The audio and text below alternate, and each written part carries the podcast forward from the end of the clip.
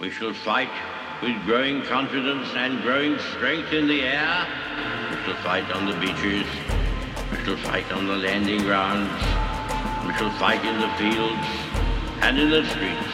We shall never surrender until in God's good time, the new world with all its power and might steps forth to the rescue and the liberation of people.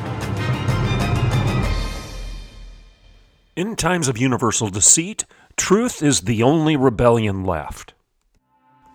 On today's show, the topic is farming once again, and I want to talk about two different worldviews the pastoral view of the earth, of creation, and the Georgic view of the earth and creation, and the rise of a new world religion, Gayism. I'm Dr. Everett Piper, and this is The Rebellion.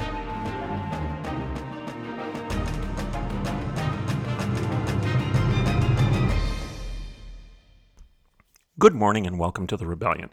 Thank you for listening into the show. Okay, today's topic is farming once again because this is hitting the national news as well as the worldwide news. Last week I talked to you about Sri Lanka and how the elitists, the know it alls in Sri Lanka, from the prime minister on down, started imposing these stupid ideas on the Sri Lankan farmers to the point where they've got 54% inflation right now and farming is collapsing across the entire nation. People are left without food. They're having to import grain right now when they used to be an exporter of grain before the prime minister starting started doing his quote unquote good work.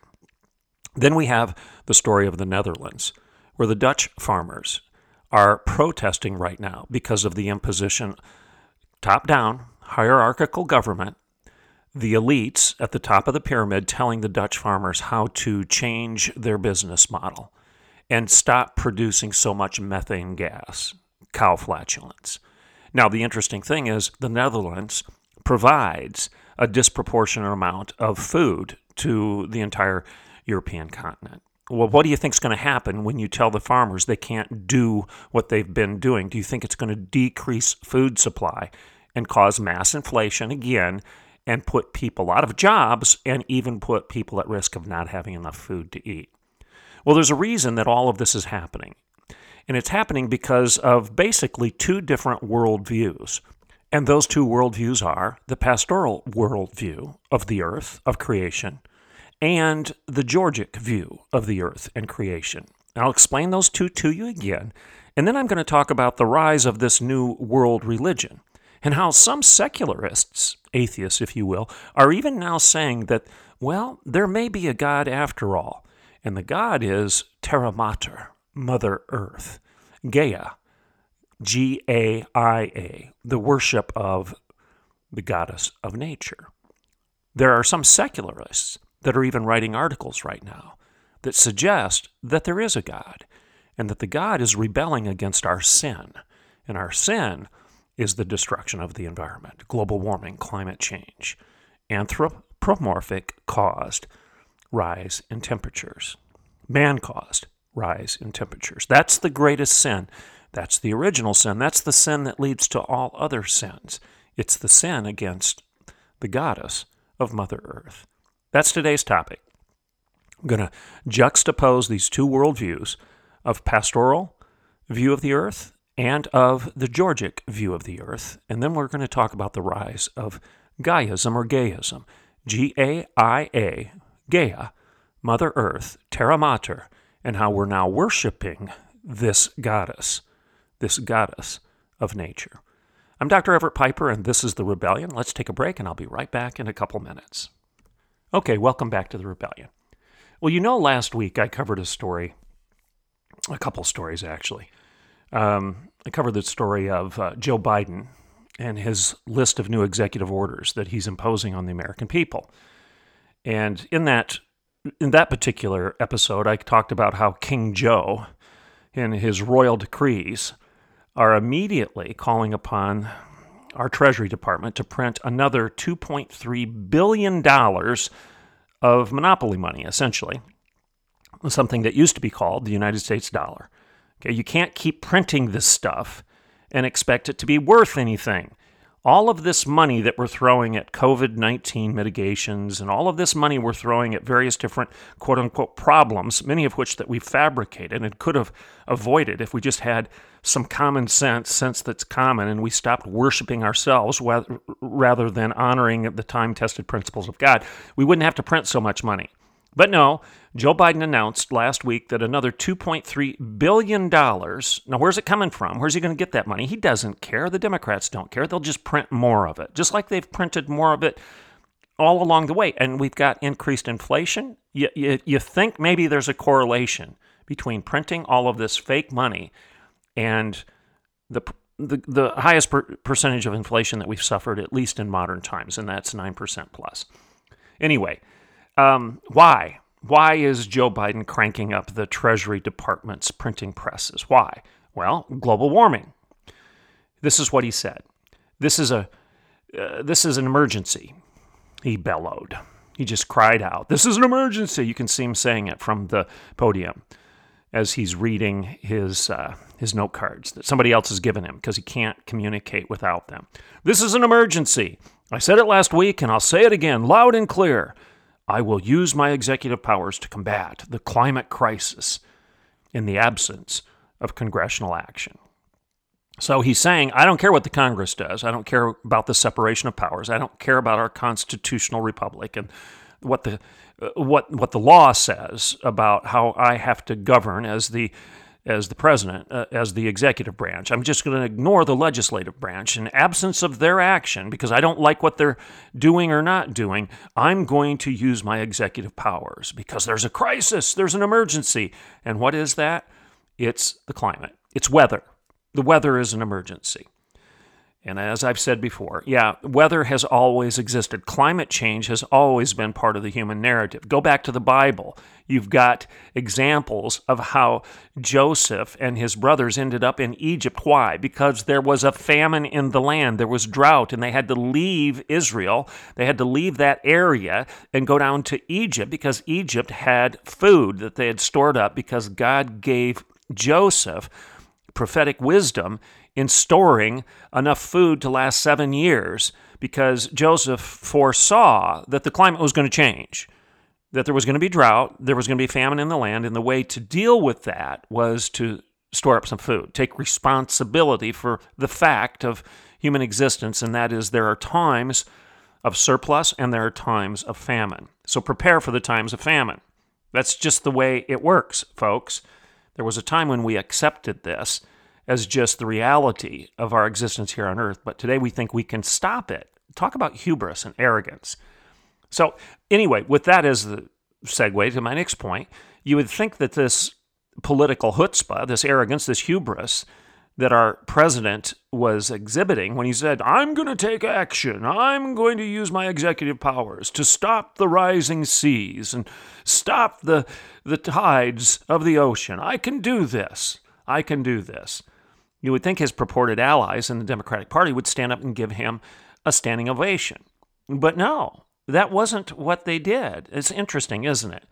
So the high priests of Terra Mater, Mother Earth, in the Democrat Party, they didn't necessarily applaud Mr. Biden. Why? Well, Senators Jeff Merkley and Sheldon Whitehouse, both Democrats of Rhode Island and Oregon, respectively, they immediately condemned the president's response as not going far enough. Hmm. According to these guys, these charter members of the Chicken Little's Sky is Falling Club, anything short of a presidential declaration of a national emergency, an official, an official national emergency consigns all of us, all of us, to planetary destruction in a matter of days. The Earth is just going to explode. Okay? In a matter of days, if we don't take action. Here is a quote from Merkley There is probably nothing more important for our nation and our world than for the United States to drive a bold, energetic transition in its energy economy. That's Merkley. And here is Whitehouse. The president must go on offense, on the offense. He must do all the things that are within his executive powers to do that have not been so far done terribly crafted sentence, but that's the way he communicates. Um, so this is what Whitehouse and Merkley said, Whitehouse actually went further and he called for Biden to unchain himself from Congress in order to save us all from imminent extinction. Unchain himself from Congress? Again, what does our Constitution require the president to do? Honor the separations, separation of powers and not unchain himself from Congress. So essentially, these Democrats don't care about the Constitution. They lied when they said that they would uphold and defend the Constitution when they took their oath of office. You ever that's a that's worth a couple shows right there. When you give your oath, you're giving your word and you're promising to do something under penalty of law and penalty of condemnation if you break your word, if you don't honor your oath. But these people don't believe in this oath of office to honor and defend the Constitution of the United States against foreign and domestic powers. No, they are the offense. They are attacking the Constitution. They are the domestic attack on our constitutional republic. Okay, so what do Whitehouse and Merkley actually mean when they call for bold, energetic transition and when they declare that the president should unchain himself from the legislative branch of government? What do they mean? Well, uh, uh, as you know, I went to a paper, I found a paper that was presented by the Center for Biological Diversity. And the title of that paper is The Climate President's Emergency Powers A Legal Guide to Bold Climate Action from President Biden. Now, this is a paper that he's been presented. And this document is apparently, it's almost considered sacred text by uh, the members of the Democrat Party's new church. And I'm going to argue right now that their new church is the Church of Gaia or Gaia, G A I A. Now, I want to remind you what that is. Gaia, Gaia is the um, goddess of nature. Okay, the Greek goddess of nature. It's Mother Earth. Okay, they believed that the Earth was a god, a goddess, and that a lot of the problems they suffered, even back 2,000 plus years ago, the problems they suffered were the result of offending this goddess, this goddess that was called and is called today Gaia, G A I A. Some pronounce it Gaia. Okay, so the members of this church, I would argue, are increasingly uh, the members of the Democrat Party. Okay, they're worshiping Mother Earth, and they're not pulling any punches as they you know, give us the tenets of the faith. They're declaring that the climate emergency presents us a code red for humanity. That's one of the things they say in this paper. And then this paper proceeds to argue this unless we ignite an economic transformation now, we will spiral toward a dangerous and increasingly unlivable planet. Close quote. And then these authors of this paper make their premise very clear. This is what they say by declaring a national climate emergency, Biden can unlock emergency executive powers to permanently end federal fossil fuel leasing and drilling programs. Close quote. So they're they're saying that you can sidestep, you can unchange yourself from our constitutional separation of powers. You don't have to worry about the legislative branch. If you just declare a national emergency, officially declare a national emergency, and and and rest unto yourself all powers at that point because we're being attacked there's there you know this the national emergency is to help empower the president if there is a nuclear attack or something so that you can quickly move to defend the, the, the, nation. So they're applying that principle to climate change now. Declare a national emergency, and you can basically you can bla- basically take all powers unto yourself, and you can ignore Congress. That's what they're saying. And why? To permanently end federal fossil fuel leasing and drilling programs. That's why we should do this. So, you want to shut down our nation's energy production program. That's what you, that's what they want to do. So, here's the question. What could possibly go wrong with all that? Well, uh, these people are fools. They really are. They're fools.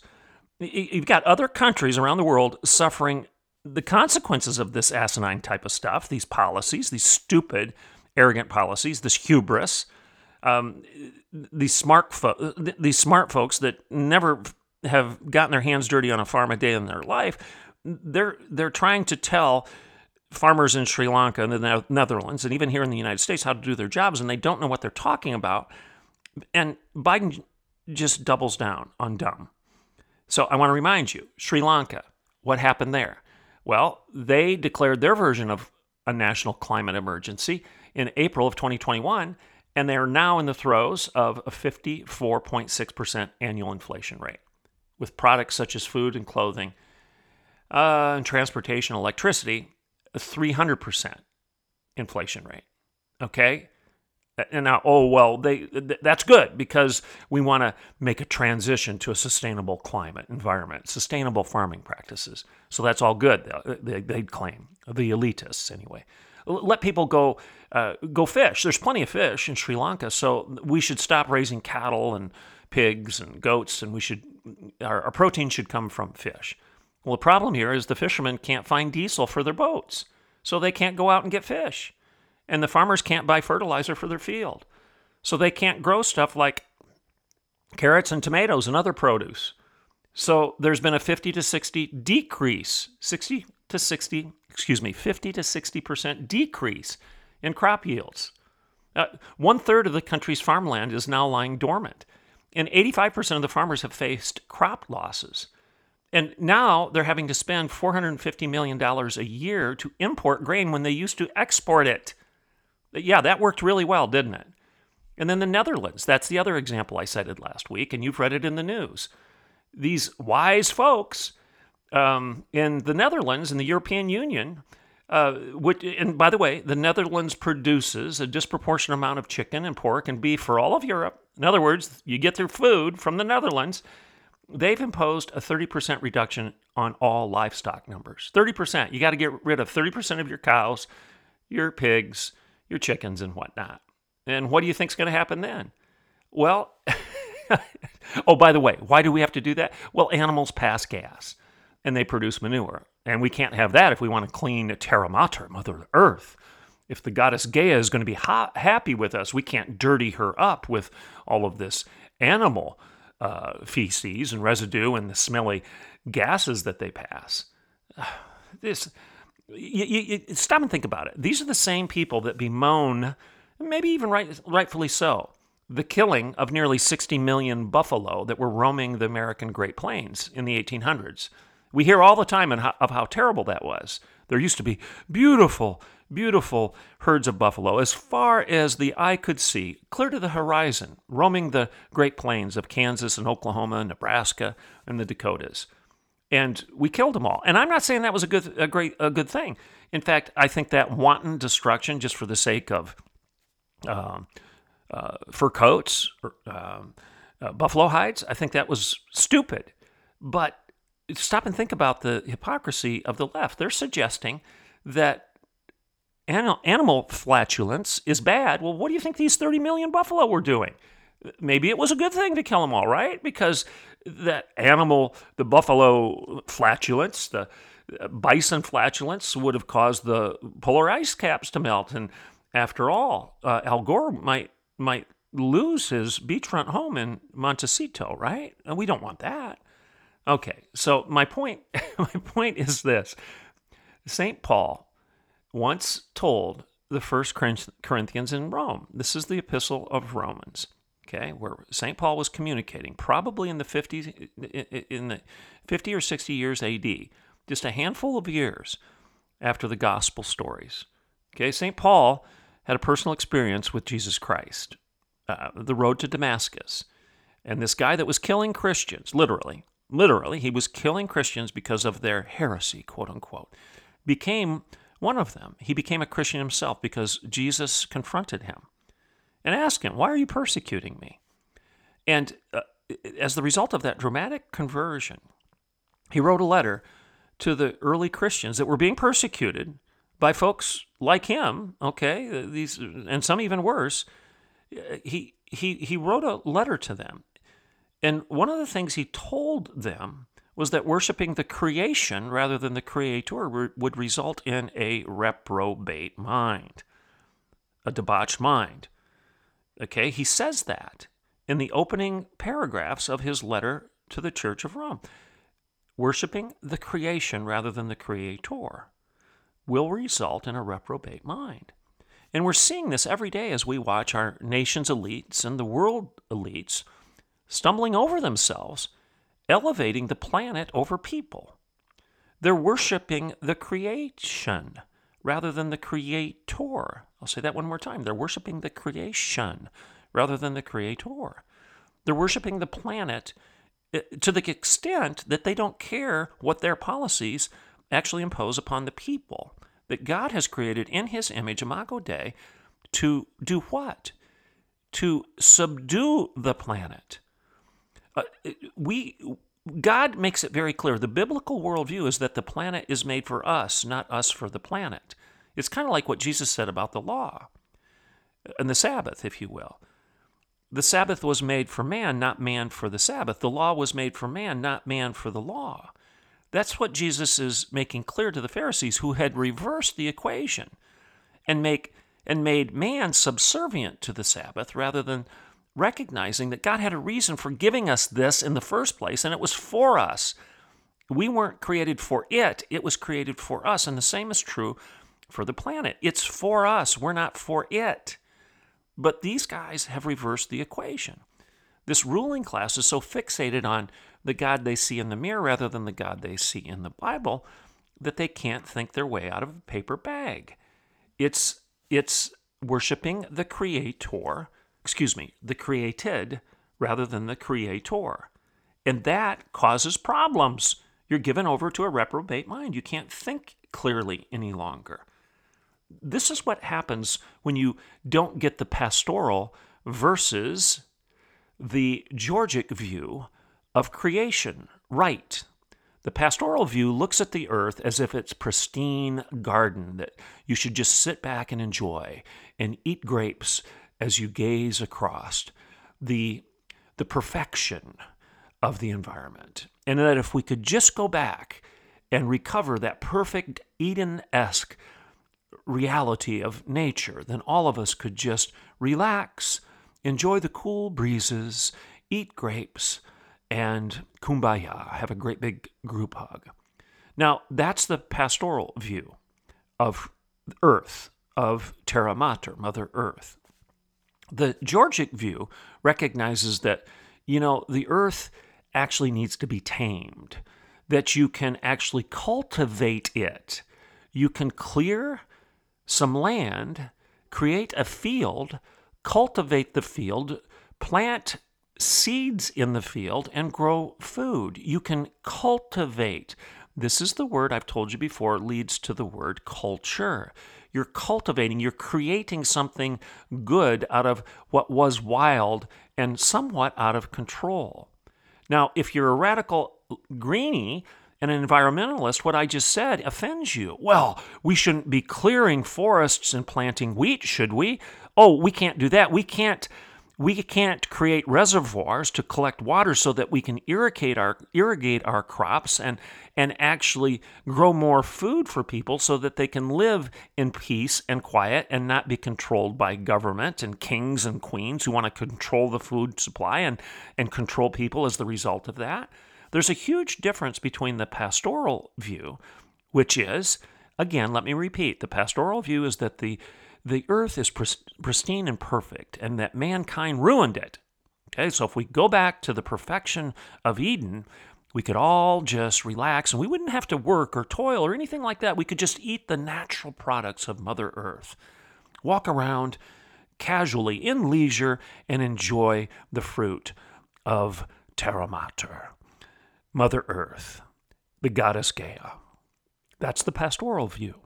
The Georgic view, which I've talked to you about before, which is the view our founding fathers held, was that farming is a good thing because the farmer recognizes that the uh, the weather sometimes causes challenges. You have blizzards, you have cold weather, hot weather, you have you have too much rain and you have too little rain. This is the nature of our existence on earth. So, our job, as described to us in the book of Genesis, is to husband the earth, to be fruitful and multiply, and to take charge of Mother Earth and make it better for God's image. And what is God's image? Mankind. We are made in the image of God. We are the Imago Dei. Therefore, as the image of God, we are responsible as his agents on the planet to cultivate the planet, to make it more productive for the benefit of the Imago Dei, the image of God, mankind.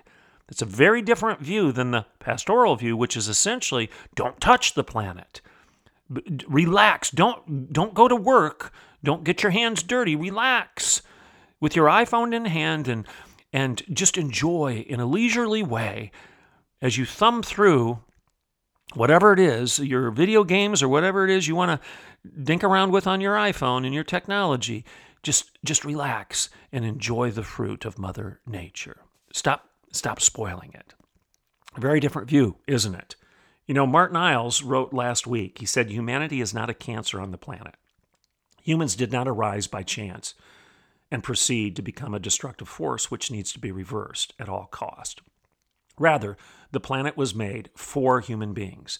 It was the environment in which they were placed as an act of divine intent, not to be inferior to it, but to be legitimately supplied by it. Plants, water, minerals, and animals are intended for human use and enjoyment. This is the major reason why they were made. And then he references Genesis 1:28 through 30, 2 9 through 14, and Genesis 9 verses 1 through 3. He goes on, this modern world is getting that hierarchy entirely wrong. His point, we've got it upside down. But we are getting another hierarchy wrong too, namely that God is the greater steward of the planet than we are. In other words, we're here to husband, to take care of, to cultivate God's stuff. He's ultimately in charge of it, but He has charged us as His employees, if you will, as His managers, to take care of His stuff. We're behaving as if we were made for the planet rather than the planet for us. We've reversed everything, it's upside down. And as the result of worshiping the created rather than the creator, uh, we can't think our way out of a paper bag, and we're being subjected to these foolish ideas from the elites who fancy themselves to be the high priests of the goddess, goddess Gaia, Terra Mater, Mother Earth. I'm Dr. Everett Piper, and this is The Rebellion.